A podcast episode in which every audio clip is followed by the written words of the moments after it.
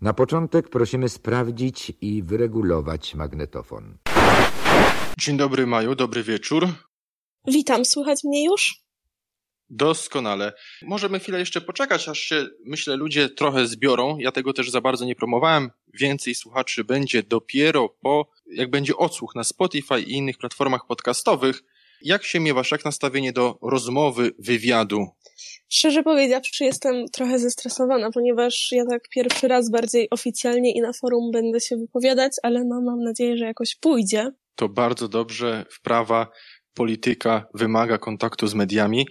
Y, a tak zapytam z ciekawości jeszcze, zanim zaczniemy naszą docelową rozmowę, powiedz proszę, planujesz wejść do polityki na poważnie, czy to jest tylko taka jednorazowa przygoda? Jak to wygląda? Szczerze powiedziawszy, chyba na początku wolałabym się skupić jednak tam na własnym rozwoju, żeby skończyć jakieś dobre studia, ustatkować się, mieć pracę i myślę, że może później do tej polityki tak rzeczywiście na poważnie wkroczyć. Rozumiem. A teraz w ramach czego znalazłaś się w Senacie? W Senacie pojawiam Bo... się od czasu do czasu. Jest to związane z różnymi wydarzeniami. E, ostatnio miałam okazję być na posiedzeniu parlamentarnego zespołu do spraw dzieci i młodzieży, e, gdzie dostałam zaproszenie od pana senatora i mam okazję uczestniczyć w spotkaniach, wypowiadać się i rozwiązujemy tam kwestie e, tak naprawdę dostępu młodych ludzi do psychologii i pracujemy nad ustawą, aby to zmienić. I na razie jest to spotka- są to spotkania, gdzie to nad tym pracujemy, więc jest to jeszcze taka forma robocza, ale także uczestniczę w różnych panelach dyskusyjnych, gdzie rozmawiamy y, na tematy bardziej aktualne, takie jak medycyna, uchodźcy, nacjonaliści. Zdradzisz imię i nazwisko tego senatora, który cię zaprosił do obrad, e, uczestnictwa? Zdradzę, że był on z Platformy Obywatelskiej i na razie tyle. A ty należysz do Młodych dla Wolności. Tak, jest to młodzieżówka partii Korwin. A należysz do partii Korwin też, czy tylko do młodzieżówki? Na razie do młodzieżówki, aczkolwiek powoli e, kieruję się ku temu, aby jednak do partii Korwin wstąpić. Czyli masz kontakty międzypartyjne, można powiedzieć. No, można tak to ująć. W porządku. Yy, powiem Ci, że mamy taką porę, mamy środek tygodnia i yy, jednocześnie yy, no, taką porę, że y, ja tego za bardzo nie promowałem, więc możemy już rozmowę zacząć, a y, potem po prostu rozmowa będzie dostępna do odsłuchu na platformach podcastowych Spotify, Apple Podcasty, Google Podcasty. Tam wtedy dzieje się zamieszanie, tam ludzie słuchają. Możemy zaczynać. Wywiady wodu. Tylko prawda jest ciekawa. Z tej strony Łukasz Kopczyk, a moim gościem jest Maja Piesik, należąca do Młodych dla Wolności. I dzisiaj sobie porozmawiamy o patriarchacie, między innymi i o Januszu Korwin-Mikkem. Dobry wieczór, Maju. Witam. W takim razie powiedz mi proszę, droga Maju, kim jesteś? Przedstaw się, proszę.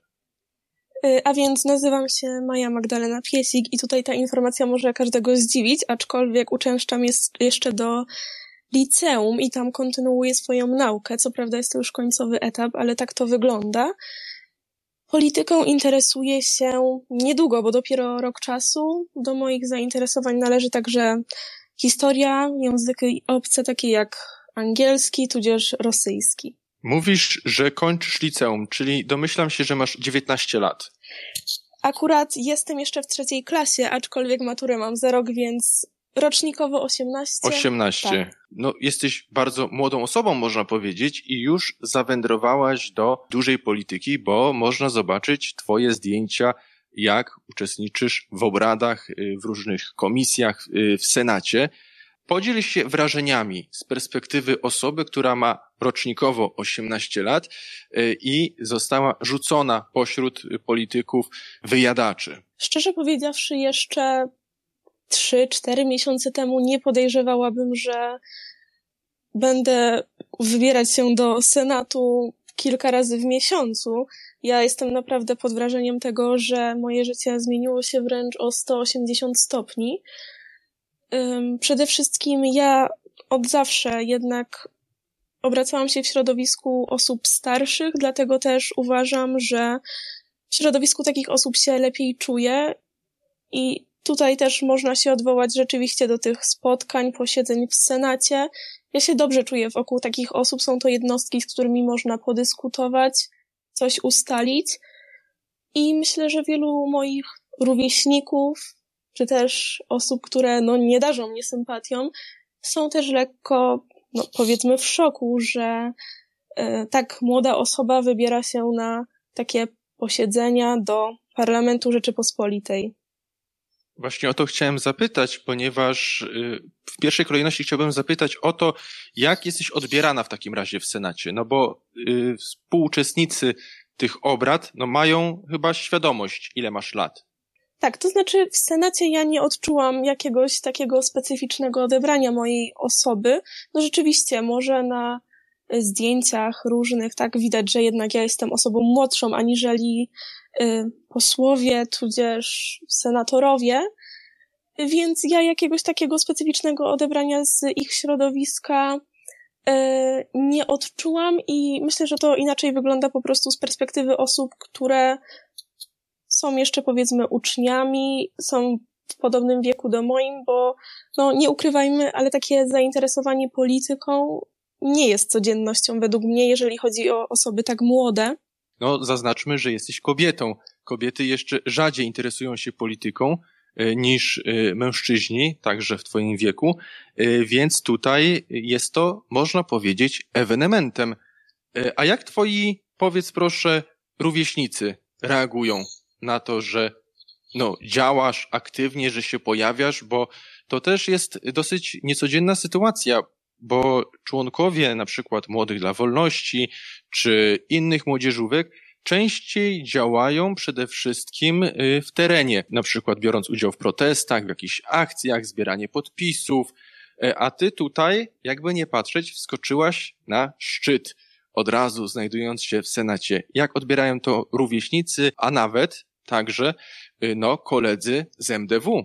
Jeżeli chodzi o tutaj e, członków MDW i no tego okręgu, w którym ja jestem przypisana, e, to nie odczułam tutaj żadnego odbioru, szczerze powiedziawszy. Uznałabym to za raczej neutralne. Może inaczej to wygląda w kwestii moich rówieśników, tych osób bardziej mi bliskich.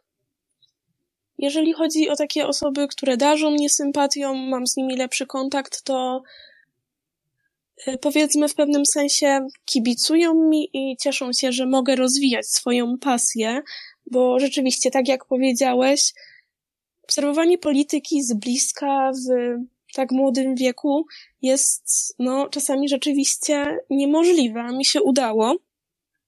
Y, są też jednak osoby, które nie podzielają moich poglądów, co jest rzeczą, rzeczą całkowicie naturalną. I no nie wszyscy mnie wspierają, ale jednak ja wiem, że robię to po coś i to ja mam być z siebie zadowolona, a nie inni. Mówisz, że wiesz, że robisz to po coś. W takim razie pytanie, po co to robisz? Myślę, że głównie po to, aby w pewnym sensie oswoić się z tą polityką, bo nie ukrywam, że całkiem inaczej wygląda to w mediach, gdy obserwujemy takich um, stricte działaczy typu posłów. A polityka od tej strony wewnętrznej też wygląda całkiem inaczej i pozwala zobaczyć to, czego y, czasami nie dojrzą kamery. I myślę, że takie oswojenie z polityką pozwoli mi kiedyś, powiedzmy, w lepszy sposób do niej wkroczyć, jeżeli kiedyś nadal będę czuła taką potrzebę i chęć realizacji. Można powiedzieć doskonale, że już się wdrażasz w meandry polityczne. E, no, jednym z polityków, jednym z posłów, bo mówisz tutaj, że obracasz się wśród posłów, senatorów, jednym z posłów jest Janusz Korwin-Mikke, szef partii, prezes partii Korwin, tak się szczęśliwie złożyło, że nazywa się tak samo jak on, bo on ma bardzo kontrowersyjne poglądy. E, jak ty odnosisz się do tych poglądów odnośnie na przykład patri patriarchatu, albo na przykład y, tych kontrowersyjnych poglądów, no, które mogą y, wzbudzać zastanowienie, tak? Zwłaszcza u tak młodej osoby jak ty, która wkroczyła do polityki. ja zanim zaczęłam się interesować polityką tak na y, poważnie, słyszałam, że Janusz Korwin-Mikke to jest strasznie kontrowersyjna osoba.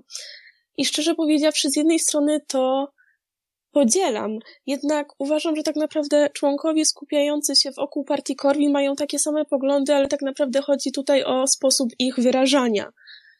I ja pana Korwina cenię przede wszystkim za szczerość i bezpośredniość, chociaż jak wiadomo w polityce lepiej rzucać hasłami utopijnymi, żeby się to lepiej przyjęło, natomiast on stawia na szczerość i naturalność, co moim zdaniem jest jednak ważniejsze. Kobiety w polityce to jest tak naprawdę rzadkość, można powiedzieć, zwłaszcza na prawicy. Co stało się takiego, że ty zainteresowałaś się polityką? Bo no, prawicowe poglądy Młodzi, Młodzi dla Wolności to jest par, y, młodzieżówka partii prawicowej. Co się takiego stało, że ty zainteresowałaś się polityką właśnie od tej strony prawicowej, a na przykład nie jesteś za tym, aby przyznawać zasiłki czy tym podobne jakieś tam socjale. Szczerze powiedziawszy, masz tutaj rację, że kobieta w polityce to jest już coś, a na prawicy to już w ogóle. Y, przede wszystkim zaczęłabym tutaj od podstaw i wartości, w jakich ja zostałam wychowana, bo jest to swoisty konserwatyzm. Ja zawsze byłam tak chowana i te wartości teraz doceniam. Natomiast patrząc z perspektywy osoby młodej, która przygląda się ciężkiej pracy rodziny i innych osób, wiem, że zarabianie pieniędzy to jest naprawdę bardzo ciężka praca i tak naprawdę poprzez szerzenie socjalizmu uczciwi ludzie są okradani z ciężko zarobionych pieniędzy. Dla mnie to jest po prostu skandal i nie popieram wszelkiego rodzaju socjalizmu. Ja wiem, że gdyby teraz znieść takie 500 plus i różne zasiłki, byłoby ciężko. Dlatego należałoby od reformy całego systemu. I myślę, że tutaj głównie tak się ukształtowały moje poglądy. Tak naprawdę kwestia tego wychowania i obserwowania tego, co się dzieje naokoło, no tak ukształtowała moje poglądy. Na Twitterze dopiero, można powiedzieć, też się wdrażasz. Czy byłaś obiektem ataków lewicowych kobiet, kobiet, które mają lewicowe poglądy? Szczerze spotkałam się z takim atakiem raz, ale było to akurat na Instagramie. Y, co prawda ja dostrzegam troszkę tutaj błąd z mojej strony, ponieważ y, na, Insto na Instagramie prowadziłam profil stricte prywatny i nie wypowiadałam się tam na tematy polityczne. Natomiast po konferencji prasowej Młodych dla Wolności postanowiłam wpisać, tak naprawdę stworzyć post i wpisać, co mówiłam na konferencji. I mówiłam o dobrowolności szczepień i stałam się atakiem, no, tak naprawdę lewicowych feminazistek. No, niewiele sobie robię z ich zdania, bo były to prymitywne słowa, i myślę, że tutaj był tak naprawdę jedyny hejt, z którym się spotkałam. Ewentualnie na Twitterze jakieś pojedyncze komentarze, aczkolwiek na mnie to praktycznie nie działa, więc zbędne działania. Tak wygląda właśnie kobieta Solidarność po lewej stronie, że atakują wszystko i wszystkich, kto ma poglądy sprzeczne z ich poglądami, nawet kobiety. A przed tym, jak zaczęliśmy naszą rozmowę, ja cię spytałem też o poglądy Janusza Korwin-Mikkego, teraz już też cię o to pytałem, e, a powiedz proszę, z czym się nie zgadzasz z Januszem Korwin-Mikkem, a mimo wszystko jesteś w Młodych dla Wolności? To jest bardzo ciężkie pytanie. E, oczywiście znajdą się takie elementy, bo zresztą ja sama uważam, że zgadzanie się ze wszystkim po linii partii jest e, wręcz jakąś, nie wiem, anomalią i nie jest to zdrowe, yy, może tutaj to pozwolenie na broń. Nie jestem przeciwna, aczkolwiek nie uważam, że każdy człowiek powinien mieć bezpośrednio dostęp do broni. Muszę zapytać, dlaczego? Uważam, że rzeczywiście powinien być łatwiejszy dostęp do broni. Młodzi ludzie powinni mieć przede wszystkim jakiekolwiek prowadzone zajęcia, aby się z bronią oswoić i zresztą też uważam, że silna armia jest podstawą państwa. Natomiast, jak wiadomo, jest naprawdę wiele osób niemądrych i myślę, że taki bezpośredni, naprawdę bezpośredni dostęp do broni byłby lekką głupotą, aczkolwiek na ogół uważam, że taki dostęp powinien być, na pewno powinny być uproszczone procedury. Czyli tak naprawdę po przeszkoleniu obywatel broń dostać może, tylko żeby się z nią umiał obsługiwać, tak? Tak bym to ujęła. Poprosił o głos Karol Wilkosz. Karolu, zapraszam cię, możemy już przejść do zadawania też pytań przez słuchaczy. Zapraszam cię do zabrania głosu. E, witam. Nie, ponieważ dopiero co się włączyłem, tak już na zapas poprosiłem o głos, e, więc na razie posłucham, ale na pewno myślę, że dość szybko się włączę i zadam pytanie. Będę na to czekał, Karolu. Przechodząc dalej, droga Maju, już omówiliśmy kwestię tego, że rówieśnicy reagują neutralnie, w Młodych dla Wolności też reagują e, neutralnie z Twojego okręgu, ale nie pytałem Cię o to, czy zamierzasz wstąpić do partii i działać aktywnie, no bo masz dopiero 18 lat rocznikowo, więc domyślam się, że nie rocznikowo jeszcze 17 i kilka miesięcy lub no nieco więcej. E, więc jak to, jakie są Twoje plany? Bo wśród młodych osób zazwyczaj, zwłaszcza wśród dziewczyn, kobiet, tego zainteresowania polityką takiego nie ma. Ludzie interesują się, zajmują się rzeczami codziennymi, imprezy, tego typu rzeczy, a ty mimo wszystko zbierasz się, jedziesz do Senatu, bierzesz udział w obradach, no, chłoniesz tę wiedzę, więc jakie są twoje plany tak naprawdę? Rzeczywiście tutaj kwestia tego, że jestem dość młodą osobą, w pewnym sensie nie pozwala mi jeszcze na 100% zdecydować, czy rzeczywiście będę działać tak aktywnie, y, bo myślę, że tutaj wartością autoteliczną będzie y, tak naprawdę dalszy samorozwój w kwestii wykształcenia i takiego ustatkowania własnej osoby i myślę, że wtedy będę mogła pomyśleć bardziej na poważnie o działalności w sferze politycznej. Chociaż matura za rok, co zamierzasz studiować? Zaczęło się tak naprawdę od historii po politologię. Na chwilę aktualną planuję studiować filologię rosyjską z uwagi na to, iż tak naprawdę znajomość języka, języków obcych w dzisiejszych czasach jest istotna i ułatwi mi to znalezienie pracy i zawsze miałam łatwość do nauki języków i na chwilę obecną jest to mój plan. Mówisz o znalezieniu pracy, a ja chciałbym Cię zapytać o tak zwany patriarchat gdzie z założenia to mężczyzna pracuje, y, utrzymuje rodzinę, y, jest mu łatwiej, kiedy podatki są niższe i on zarabia więcej, a kobieta zajmuje się domem, a ty tutaj mimo wszystko chcesz znaleźć pracę, działać w polityce. Jakie jest twoje zapatrywanie na patriarchat? Taki tradycyjny model rodziny y, i w ogóle porządek w społeczeństwie. Jak na to patrzysz z perspektywy osiemnastolatki? Patriarchat można rozumieć na wielu płaszczyznach. Ja początkowo odniosę się do tej płaszczyzny, gdzie tak naprawdę do takiego swoistego ustroju państwa, gdzie rzeczywiście y, władza jest dziedziczna i przechodzi z mężczyzny na mężczyznę, z ojca na, na syna i tak dalej. Znając historię, uważam, że rzeczywiście mężczyźni lepiej rządzą państwem i na czele państwa potrzebujemy osoby silnej, zdecydowanej, która będzie jednostką racjonalnie myślącą. Y, jak wiadomo, kobiety mają skłonność do y, postulowania państwa opiekuńczego i inaczej to wygląda z ich perspektywy, dlatego powołując się na różnych władców typu Stefan Batory, Kazimierz Wielki, uważam, że patriarchat y, jest w porządku w tej kwestii. Natomiast jeżeli chodzi o podejście do takiego życia rodzinnego, uważam jako kobieta, że musi być ona niezależna finansowo, musi pracować, się rozwijać i tak naprawdę być mimo wszystko e, no, niezależna od mężczyzny, aczkolwiek tutaj poglądów e, szeroko pojętych feminazistek nie popieram. Być może teraz Karol zechce zabrać głos, jeżeli będzie chciał bo dzisiaj występował w telewizji, też wypowiadał się o tradycyjnym modelu rodziny, więc Karolu, jeżeli chciałbyś zabrać głos, to y, z chęcią cię wysłucham. Nie, nie.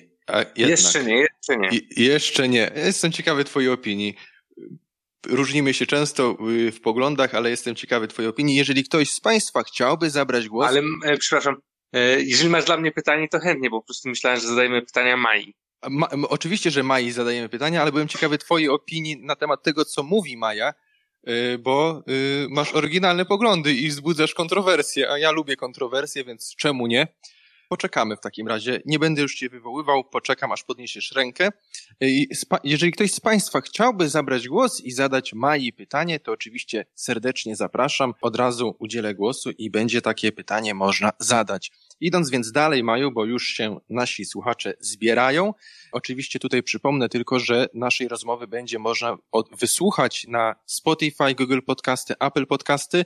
Wystarczy wpisać Votum FM przez V Votum, y, ale też na Twitterze Votum FM można odnaleźć i tam będzie rozmowa podlinkowana. Przechodząc dalej, droga Maju, do kolejnych pytań, mówisz, że kobieta powinna być niezależna, zarabiać na siebie i tak dalej. No ale w dzisiejszych czasach często się zdarza tak, że y, no, kobieta zarabia więcej niż mężczyzna. No i potem kobieta mimo wszystko chce znaleźć mężczyznę, który zarabia więcej od niej, ale już ma ograniczoną pulę wyboru, no bo jest mniej mężczyzn, którzy zarabiają więcej yy, niż, no, dajmy na to, przeciętna, yy, statystycznie przeciętny mężczyzna. Więc jak do tego podchodzisz? Ja podchodzę do tego w taki sposób, że mm, tak czy tak uważam, że każdy człowiek powinien y, zarabiać na siebie, a czy kobieta chce mężczyzny bogatszego, to jest tylko jej indywidualna sprawa. Y, jako osoba prywatna mogę tego nie popierać, y, że ktoś jest jednostką materialną, aczkolwiek dopóki nie krzywdzi drugiej osoby, to niech działa wedle własnego systemu moralnego, mając nawet uszkodzony kręgosłup moralny, ale dopóki nie krzywdzi innych osób, to niech robi co chce. Odwołam się jeszcze do Twojego wieku, bo mówisz, że rocznikowo masz 18 lat. Y, jest taki pogląd wśród feminazistek, osób, wśród osób, które no, y, wyznają lewicowe poglądy, że jak mężczyzna jest sporo starszy od kobiety, to jest to już, y, no, dajmy na to pedofilia, bo nawet takich haseł używają. Powiedz mi, co ty o tym sądzisz? Co możesz odpowiedzieć na taki zarzut w stronę feminazistek? I w ogóle feministek. Feministki to są naprawdę specyficzne osoby i ja nie wiem, gdzie one ten swój system moralny, jak one je, ten system kształtują tak naprawdę i wiele ich poglądów jest po prostu dla mnie no, swoistym skandalem, jeżeli od, odnosząc już do twojego pytania tak stricte, nie uznałabym tego za pedofilię, chociaż według feminazistek to naprawdę one podciągną naj, najnormalniejszą rzecz pod pedofilię, przestępstwo i wszystko, więc no nie zawsze należy się jednak z nimi zgadzać i to raczej w większości poglądów. Tutaj się tylko pewnie nie podzielasz tego poglądu, y, co y, feministki i masz podejście wolnościowe, że tak powiem. Tak, raczej bym to tak ujęła. W porządku. Y, o głos poprosił pan Górnicki, który podpisuje się jako lekarz, wydawca. Panie doktorze, zapraszam do zabrania A, y, głosu. Ale ja nawet nie prosiłem o głos, dlatego że nie wiem o co chodzi. Natomiast, Aha. Y, natomiast pojawiło się tutaj Janusz Korwin-Mikke, więc ja wam po prostu powiem, że Janusz Korwin-Mikke był naprawdę, jak ja byłem bardzo młodym człowiekiem, to on dla mnie był wielkim guru i dzięki niemu zrozumiałem zasady liberalizmu gospodarczego. Najważniejsze dla mnie to było, że on w najwyższym czasie podał coś takiego. Jeżeli rząd wam podwyższa emerytury, to pamiętajcie o tym, że w pewnym momencie wam obniży emerytury. E, także podsumowując, Janusz Korwin-Mikke on y, wielu środowiskom podpada, dlatego że przede wszystkim są wyrwane z kontekstu jego, jego słowa, jego określenia. Natomiast y, on jest takim przedstawicielem, można powiedzieć, archaicznym, ale takiego, y, takiego, można powiedzieć, prawdziwego kapitalizmu czy liberalizmu. On jest obecnie w ogóle niezrozumiały, jest atakowany, natomiast on w pewnym momencie wytyczył, całe pokolenia, całe pokolenia Polaków. Moja, moja była żona prosto mi mówiła, ona była prawniczką, mówi, wiesz co? Mówi, jak poszłam na, tutaj na, y, na takie, y, spotkanie z aplikacji prawnej, to dwie trzecie miało przed sobą najwyższy czas. I tak samo było z lekarzami. Lekarze byli też pod urokiem Janusza Korwina-Mikke. Z tego powodu, że on jednak, on jednak po prostu jakby przedstawiał taki, pra, taki niby, taki liberalny, liberalny układ społeczny. Natomiast obecnie on jest tak prześladowany, z jednej strony jest prześladowany, z drugiej strony pamiętajmy o tym, że on nie jest politykiem. Janusz Korwin nigdy nie był politykiem, on był publicystą bardziej. No więc to tyle odnośnie tematu pokoju, że Janusz Korwin-Mikke dla mnie jest wielkim, wspaniałym publicystą, podobnym, podobnym w dużym stopniu do Stefana Kisielewskiego, no i oczywiście najbardziej do tej pory uwielbianego przeze mnie Stanisława Michalkiewicza. Natomiast jeżeli on jest często jakby takim guru partii politycznych, to raczej partie polityczne, czyli Konfederacja, czy, czy, czy ktoś inny, raczej wykorzystują Janusza Korwina-Mikke y, jako, y, jako kogoś, kto ma bardzo, bardzo wysoki intelekt. To tyle. Bardzo dziękuję za Pana głos. Ja tylko jeszcze dopytam, bo ma Pan nazwisko podane. Niku, czy mógłby się Pan przedstawić? Żeby mógł później pana zanonsować w opisie. Y, no to jest jasne. Y, Mirosław Górnicki, wydawnictwo medyczne. Bardzo dziękuję. Oficjalne przedstawienie, bardzo panu dziękuję. Y, no tutaj ja tak spuentuję pana wypowiedź. No widać, że tak jak pan wspomniał, Janusz Korwin-Mikke ma wpływ na można powiedzieć, wręcz pokolenia Polaków, bo kiedyś i dziś, i dzisiaj efektem no, działalności Janusza Korwin-Mikkego jest na przykład to, że rozmawiamy z Mają, więc bardzo panu dziękuję za ten głos. Ale, ale, ale tylko, tylko dodam, on w pewnym momencie był guru wszystkich licealistów, bo jeżeli po prostu były robione takie badania, yy, na jaką partię byś głosował yy, wśród licealistów, czyli takich młodych ludzi, którzy, którzy, mm, którzy są odważni y, intelektualnie, to oni głosowali na Korwina Mikke. Bardzo dziękuję. To jest cenna informacja, bo o tym się często zapomina. Patrzymy to, co jest teraz, to, co podają media, y, a warto spojrzeć wstecz i zobaczyć też, jak było y, i jakie owoce no, dzisiaj tego są. Y, o głos. Bardzo panu dziękuję za głos, bardzo cenny głos. Y, o głos poprosił Krzysztof. Y, Krzysztofie, proszę cię, zabierz głos. Witaj Maju. E, fajnie, że coraz więcej młodych osób próbuje tutaj powiedzmy, że jeszcze jest, jeszcze, jeszcze, jest nadzieja w narodzie, jeżeli takie młode osoby jeszcze są tutaj, e, są właśnie to takich partiach jak właśnie Młody dla Wolności i Młodzieżówka, czy tam właśnie, to wielka, wielka nadzieja dla Polski, że jeszcze nie, nie jest tak z nami źle, że jeszcze prawda, jest nadzieja w narodzie, w, w młodych. E, ja chciałem się spytać Maju, jak tam e, w Senacie w ogóle wyglądają prace przy okazji, może o tym mówiłaś, albo nie mówiłaś, jak tam w Senacie wyglądają prace, no bo tam nie ma nikogo z naszych posłów e, obecnie z Konfederacji, nie ma tam nikogo z senatorów żadnego z Konfederacji, ani z Korwina, ani z Ruchu Narodowego, ani od Brauna. Jak to wygląda tam praca wasza tam, tam w Senacie mniej więcej?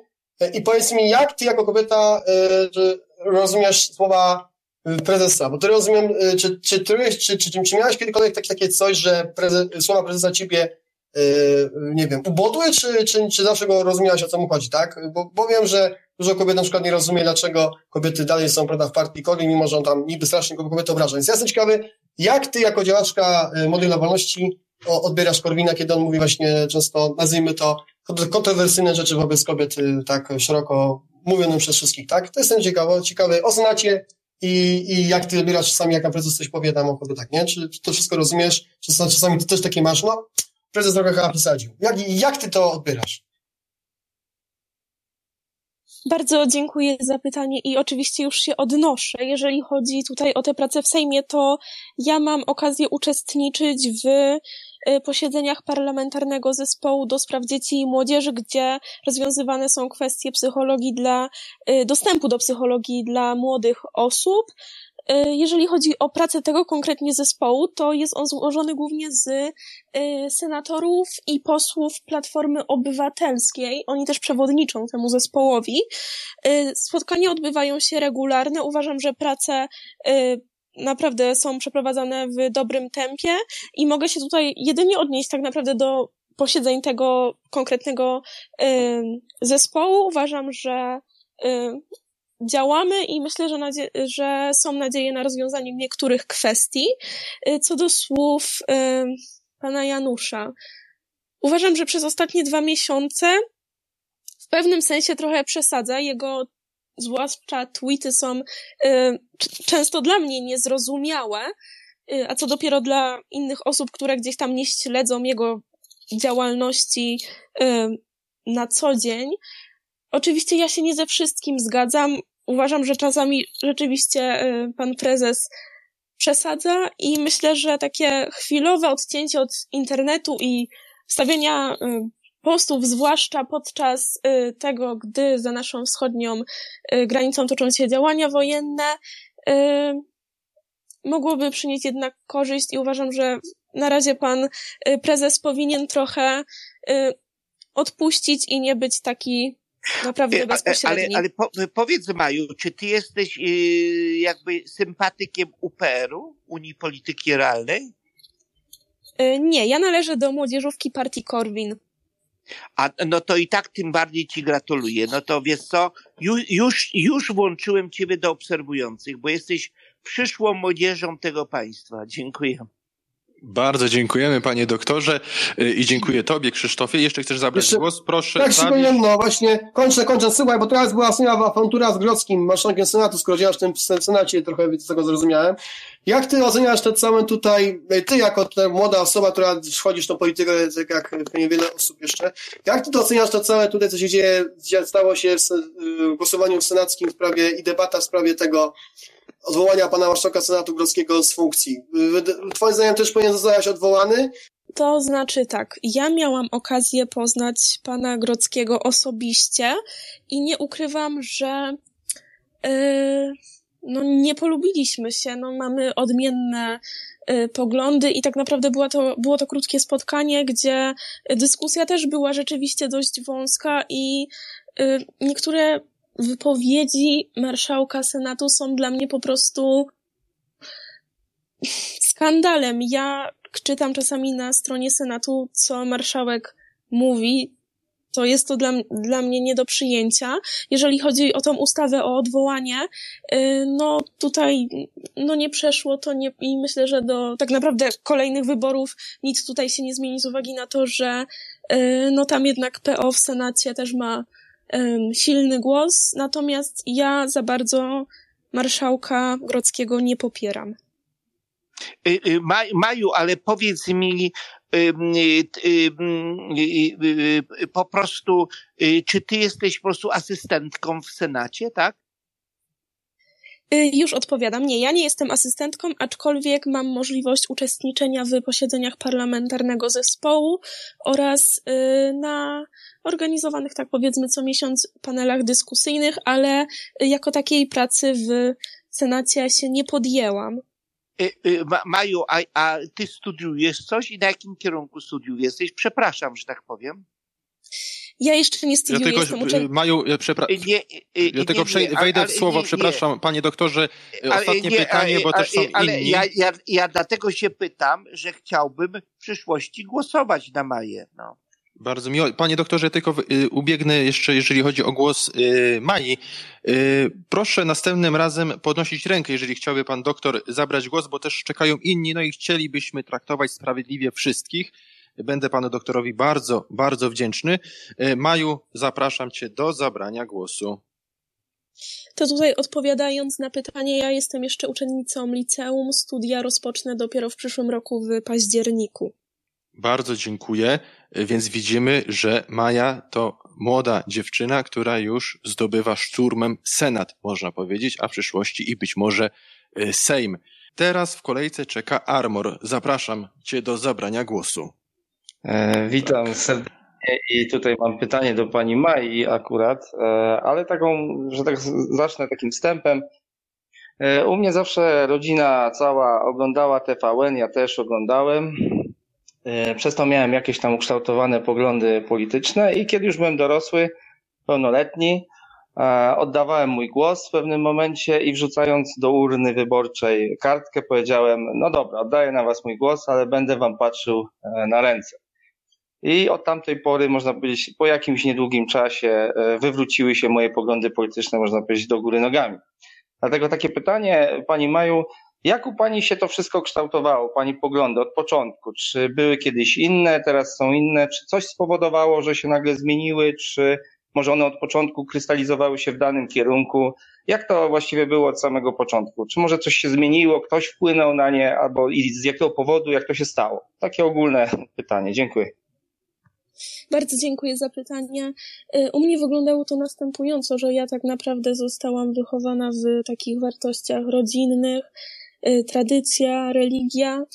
I przyznam się, że około dwa lata temu miałam dwumiesięczny etap, gdzie moje poglądy skręcały na lewo, ale było to jedynie wynikiem konformizmu, y, który w efekcie doprowadził do dezindywidualizacji jednostki i jednak wpływ ludzi z internetu y, no gdzieś tam mnie przesiąknął i ja oczywiście po tych dwóch miesiącach dostrzegłam, że to był błąd i powróciłam do tych swoich wartości, które wcześniej y, wyznawałam i nie wydaje mi się, aby już w najbliższym czasie albo w ogóle kiedykolwiek moje poglądy się znowu zmieniły o 180 stopni. Bardzo dziękuję, Maju. Jak widać, działalność w internecie jest istotna, bo i przez internet y, no, można przysiąknąć. A teraz y, tutaj o głos prosi Paweł i oraz Karol, ale pierwszy był Karol, więc poproszę Karola o zabranie głosu. Maju, jestem ciekawy na temat Twojej opinii. Który system e, rządzenia państwem uważasz za właściwy? E, I tutaj chciałbym przedstawić dwie wizje, czyli jedną taką monarchistyczną, autorytarną, a z drugiej strony republikańską z elementami demokratycznymi. Dziękuję za pytanie. E, bardziej jest mi bliżej do wizji monarchii, aczkolwiek obecnie uważam to za swoistą utopię. E, natomiast co do republiki demokracji, no jak wiadomo, w demokracji rację ma większość, a większość jest głupia. Nie uważam, że jest to najgorszy sposób rządzenia, ale zdecydowanie najgłupszy i raczej bym się tutaj kierowała ku monarchii, ale zdaję sobie z tego sprawę, że y, prowadzenie takiego ustroju jest praktycznie niemożliwe. A dlaczego mówisz, że monarchia jest lepsza? Czy na przykład wobec obecnych państw, które są, no, monarchii takich prawdziwych, absolutnych to za bardzo nie mamy ale tak, takich autorytarnych, jeżeli spojrzysz na takie państwa Białoruś, Rosja, Chiny, Korea Północna, Wenezuela, no to biorąc wszystkie wady systemów demokratycznych, to jednak te państwa autorytarne no nie są jakąś kwintesencjami naszej cywilizacji. Odwołałabym się do tego następująco, że patrząc y, na monarchię, no powiedzmy z y, absolutne, odwołując się tak naprawdę tutaj do historii, jeżeli władca miał swoje państwo, to była to jego własność, a o własność się dba. I po prostu bliżej mi tutaj w kwestii, w tej kwestii do monarchii, aniżeli gdzieś tam republiki z elementami demokratycznymi. E, zdaję sobie sprawę, że rzeczywiście taki system ma też swoje wady. I myślę, że to tyle. Tutaj bym się po prostu ku monarchii schylała.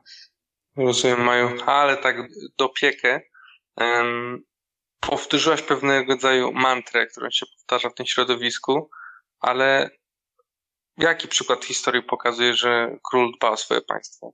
Często król pokazuje, że władza korumpuje, władza absolutna korumpuje absolutnie i cały czas myśli o jakichś wojnach i utrzymaniu władzy. E, największe rozkwit cywilizacji, których się nawet wolnościowcy tutaj często odwołują XIX-wiecznym i to, to czy ten rozwój wolnego rynku, no to miał miejsce na przykład Stanów Zjednoczonych, które Wielkiej Brytanii, która była narodem monarcha, była umniejszana i to parlament rządził, czy Republiką Francuską e, e, z momentami, e, ale także nie ale głównie też republiką. Więc czy twoje kierowanie się w prostu nie przechodzi do końca tematu i to jest to główna myśl, która jest powtarzana w środowisku, czy jednak jesteś do tego przekonana? Ja, zanim Maja zabierze głos, to y, tutaj Karol poruszył bardzo ciekawą kwestię i tę kwestię będziemy również omawiać za tydzień, gdy gościem moim będzie profesor Adam Wielomski. To tak już od razu zapowiem. Zapraszam y, za tydzień, a teraz Maju oddaję Ci głos. Tak, tutaj dostałam od ciebie y, propozycję, czy wybrałabym między tą monarchią, czy republiką z elementami demokratycznymi. I jeżeli mam wybór pomiędzy tymi dwoma, to po prostu stawiam tutaj na monarchię. I mo z mojej perspektywy wygląda to y, następująco. Tak jak mówiłam, ja nie chcę tutaj y, powtarzać tego.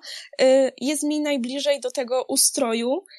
Nie uważam, że obecnie na świecie są takie rzeczywiście monarchie, z których należy czerpać autorytet, ale demokracji nie popieram na ogół.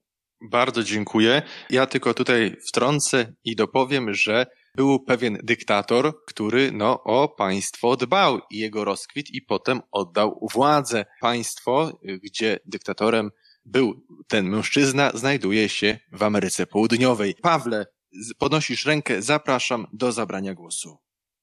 Dziękuję Łukaszu e, za możliwość e, zabrania tutaj e, głosu. Małe jeszcze adwocem, jeśli mogę, do, do Karola. Przecież wystarczy wspomnieć państwa średniowieczne. Największy rozkwit państw europejskich miał właśnie miejsce za, za, za, za E, monarchów, także e, wystarczy wspomnieć Hiszpanię, Portugalię, e, odkrycia geograficzne i tak dalej, to wszystko było pod rządami, pod rządami królów, także dopiero później te państwa gdzieś tam ulegały pewnej destrukcji, chociażby też, nie wiem, starożytny Rzym, Rzeczpospolita przecież dopóki była monarchią, a nie republiką, też przecież pięknie się rozwijała, także przykładów daleko szukać jakby nie trzeba. To, to państwo, którym wspomniałeś, też, e, też tutaj pięknie e, pokazuje ten cud gospodarczy i które stało się jednym z najbogatszych państw Ameryki Południowej e,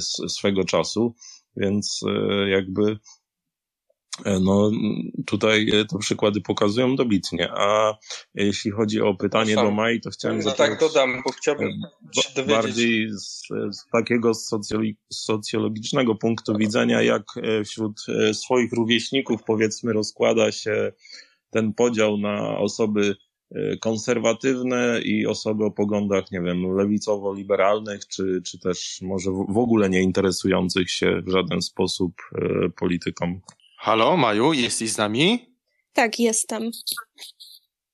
Czy słyszałaś pytanie Pawła? No właśnie słyszałam całą wypowiedź, ale pytania nie wychwyciłam, więc jakby mógł pan Paweł powtórzyć, to byłabym możesz, wdzięczna. Tak, oczywiście. Chciałem się zapytać, jak jakby wśród twoich rówieśników, e, bo mówisz, że teraz chyba będziesz tak w klasie maturalnej, e, wygląda ten podział powiedzmy na osoby konserwat o konserwatywnych poglądach, a jakichś e, lewicowo-liberalnych, czy też w ogóle osoby, które nie interesują się polityką. Jak, jak to u ciebie wygląda w twoim środowisku?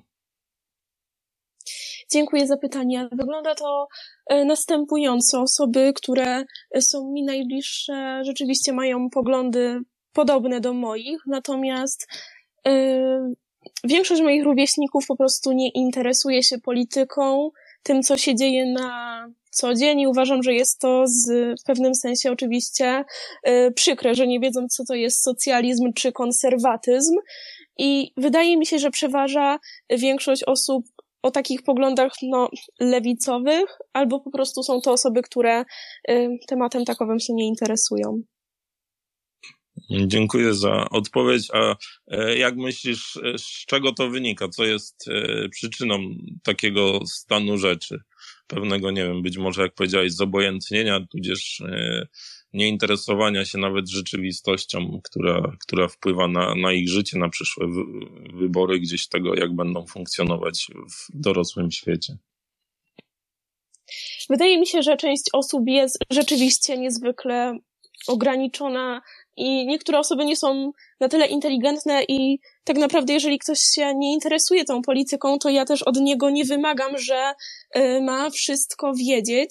I rzeczywiście jeszcze patrząc na moją osobę sprzed dwóch lat, ja nawet nie wiedziałam jakie są partie polityczne w Polsce, y, natomiast ja uważam, że rzeczywiście jest to trochę smutne, że młodzi ludzie nie interesują się tym, jak wygląda państwo, co się w nim dzieje i tak naprawdę idąc na wybory, nie czują, że ma to związek z przyszłością naszej ojczyzny i rzeczywiście są obojętne i no, to jest naprawdę przykre. Dziękuję. Bardzo dziękuję Pawle i dziękuję Tobie Maju. Teraz y, kolejny głos przyznaje pani Ewie, która już troszeczkę czeka. Przyznaję głos i zapraszam do zabrania głosu pani Ewo. Halo, halo, halo. Pani Ewo. Dobry wieczór. Przełączało się, w związku z tym straciłam na chwilę zasięg. E, roz... W porządku. Rozumiem, że mam zadać pytanie, tak? Zgadza się. E, dzień dobry wszystkim. Bardzo jest mi miło zabrać głos w tak męskim gronie, bo chyba jestem tutaj jedną z niewielu e, kobiet. Rozumiem, że, że dzisiaj do Pani Mai, bardzo mi jest miło poznać Panią, Pani Maju. Chciałam się dowiedzieć, co motywowało Panią do wstąpienia do partii Korwin, ponieważ mi jako inteligentnemu, niezależnemu człowiekowi, kobiecie, no trudno jest to zrozumieć. W związku z tym bardzo chciałabym poprosić o takie może mm, pierwsze trzy argumenty, bo nie chciałabym zabierać tutaj Państwu czasu. Właśnie o taką motywację, jaka, jaka towarzyszyła Pani mm, e, podczas wybory, wyboru tej drogi mm, politycznej, tej sympatii politycznej. Bardzo dziękuję. Dziękuję Pani Ewo za pytanie i odpowiadając, yy, zdecydowałam się wstąpić do Młodych dla Wolności przede wszystkim z uwagi na to, jak ukształtowały się moje poglądy i tak naprawdę była to yy, pierwsza kwestia. I z uwagi na to, że w większości zgadzam się z poglądami owej partii, yy, postanowiłam dołączyć do młodzieżówki. Młodzieżówka pozwala na rozszerzenie swoich horyzontów. Są, mamy często spotkania z różnymi osobami, które w pewnym sensie są uznawane z, za autorytet. Można rzeczywiście rozszerzyć swoje horyzonty. Można także poznać osoby tego samego środowiska, zaczerpnąć opinii, wymienić się poglądami. Uważam, że wstąpienie do młodzieżówki y, naprawdę daje duże możliwości, aby się rozwijać. I myślę, że głównie tutaj y, dlatego zdecydowałam się, aby wstąpić i aby działać. Dziękuję bardzo. Jeżeli mogę jeszcze y, dopytać, a jakie to wartości, y, o których Pani mówiła, przesądziły właśnie o takiej sympatii? Dziękuję.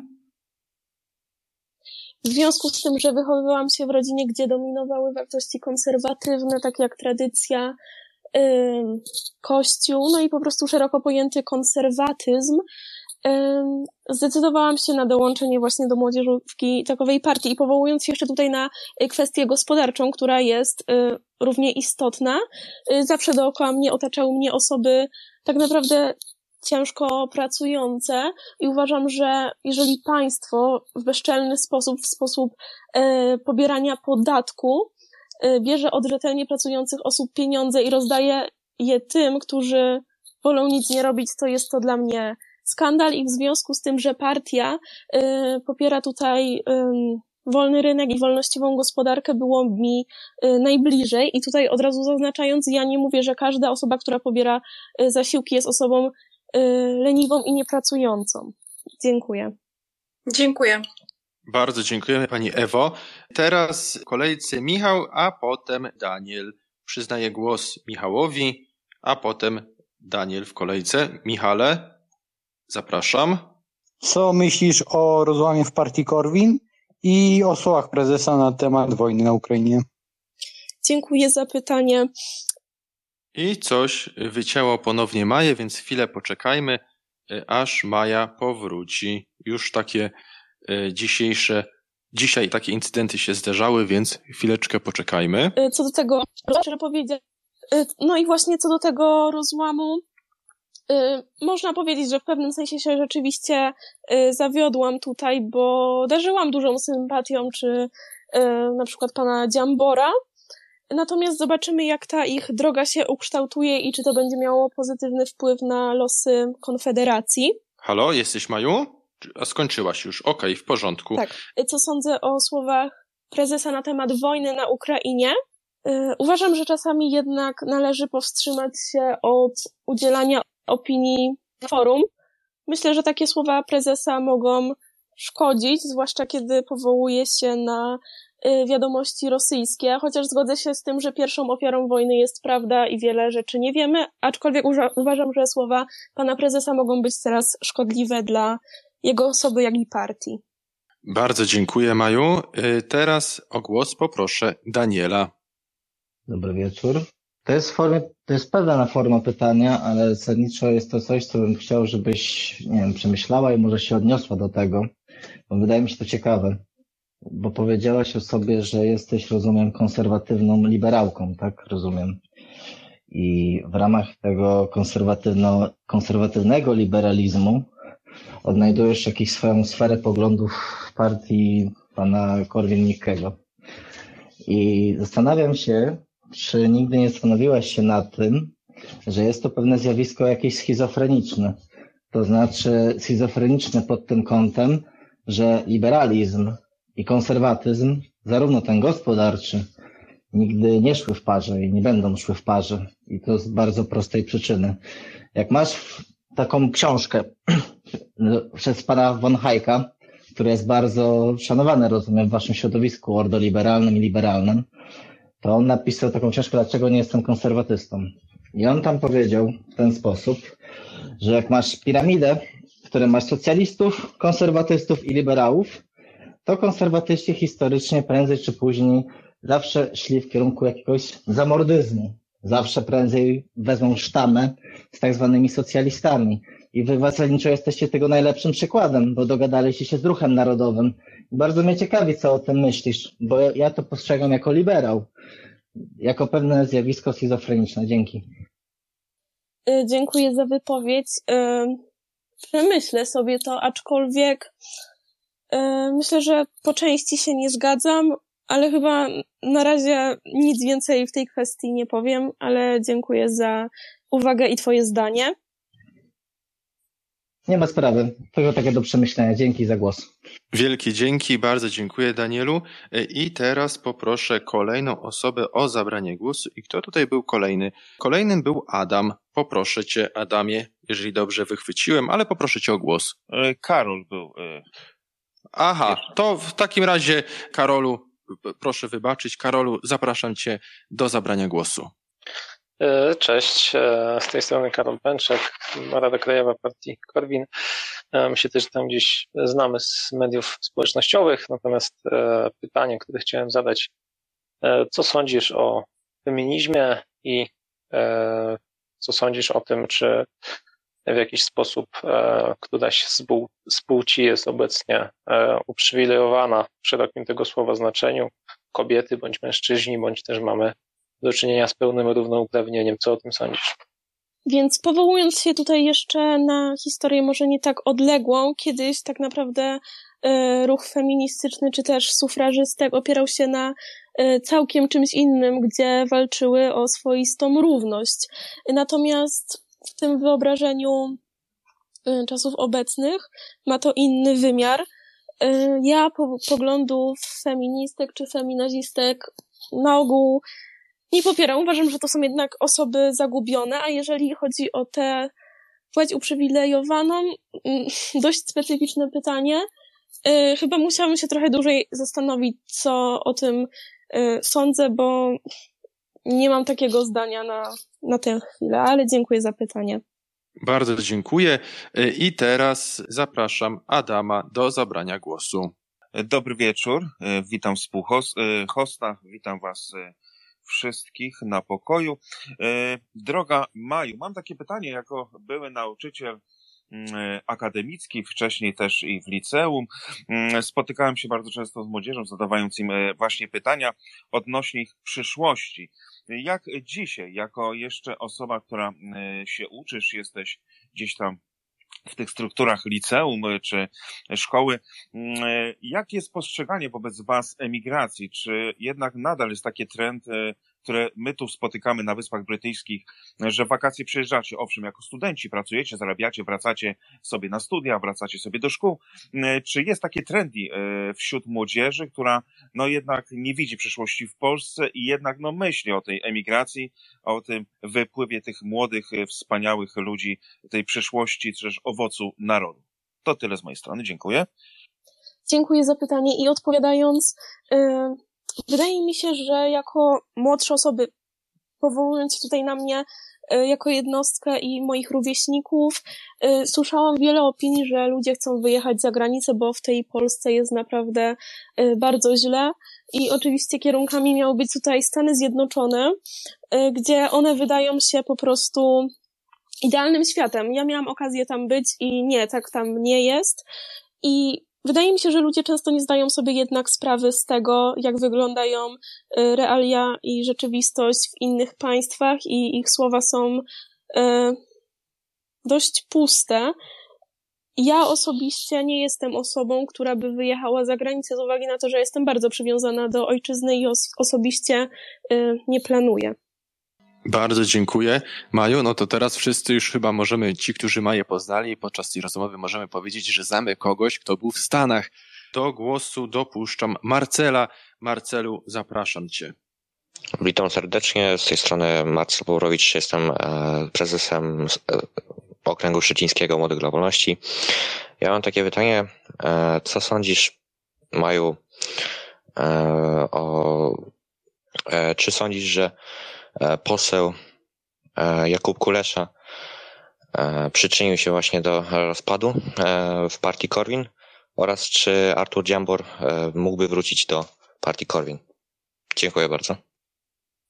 Dzięki za pytanie. Odpowiadając, rzeczywiście pan poseł Kulesza mógł być tutaj głównym inicjatorem tego rozpadu. Co do posła Dziambora, Myślę, że mógłby wrócić do partii Korwin.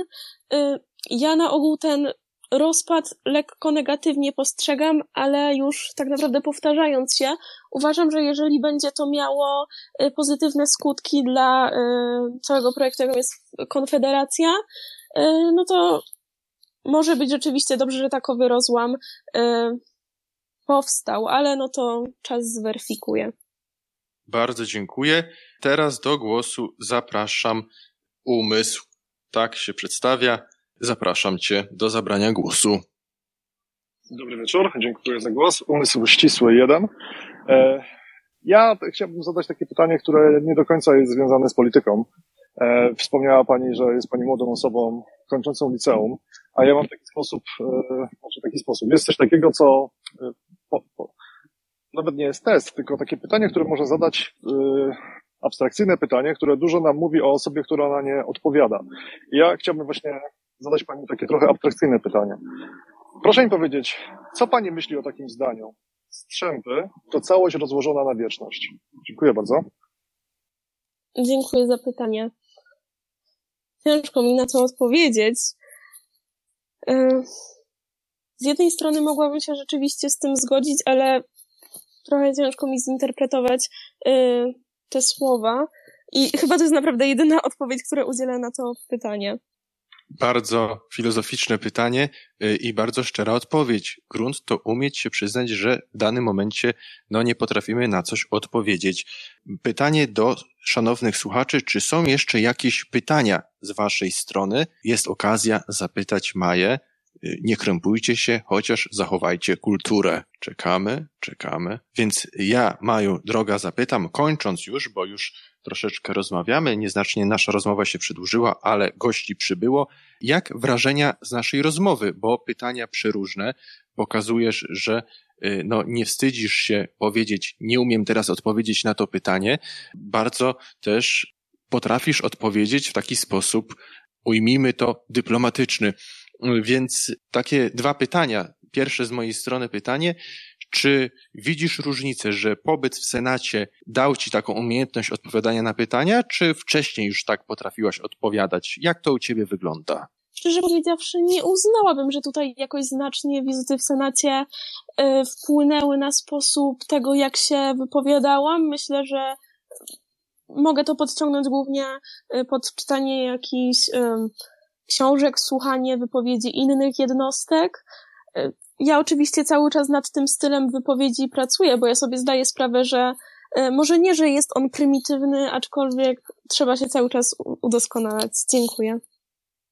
I drugie pytanie, jak wrażenia po naszej dzisiejszej rozmowie, bo to jest, jakby nie patrzeć, jak wspomniałaś na początku, gdy jeszcze gości nie było, no twój pierwszy taki większy występ medialny na Twitterze, chociaż przypuszczam, że tych występów będzie więcej i y, w takich mediach no, z większym zasięgiem, ale jak teraz oceniasz tę rozmowę? Początkowo byłam naprawdę bardzo zaskoczona, że dostałam y, zaproszenie, aby uczestniczyć w takiej y, rozmowie, aczkolwiek uważam, że jest to bardzo dobra szansa na sprawdzenie się tak naprawdę, w jakim stopniu jesteśmy gotowi na to, aby odpowiedzieć na pytania, tak powiedzmy, z marszu. No, oczywiście na początku był lekki stres, bo tak jak już wspominałeś, jest to moje pierwsze takie wystąpienie w gronie większej ilości obcych osób w miarę jestem zadowolona z tego, jak tutaj odpowiadałam na pytania. Oczywiście niektóre moje odpowiedzi pozostawiają wiele do życzenia, ale trzeba się udoskonalać i będę do tego dążyć. I jeszcze raz bardzo dziękuję za zaproszenie. Ja Ci, Maju, serdecznie dziękuję. Dziękuję również wszystkim, którzy zabrali dzisiaj głos e, i też zechcieli się pojawić E, dzisiaj e, no, w tym pokoju i też aktywnie, czy też mniej aktywnie słuchać, ale bardzo dziękuję za obecność, bo Wasza obecność się liczy. Więc jeszcze raz bardzo dziękuję i życzę spokojnego, dobrego wieczoru. Wszystkiego dobrego, do usłyszenia. Słuchałeś podcastu Wotum. Jeżeli nie chcesz przegapić kolejnego wywiadu, obserwuj nas na Spotify lub na innych platformach podcastowych. Polub nasz fanpage na Facebooku. Subskrybuj kanał Wotum na YouTubie. Nie zapomnij również skomentować i dać łapki w górę. Wszystkie linki znajdziesz w opisie.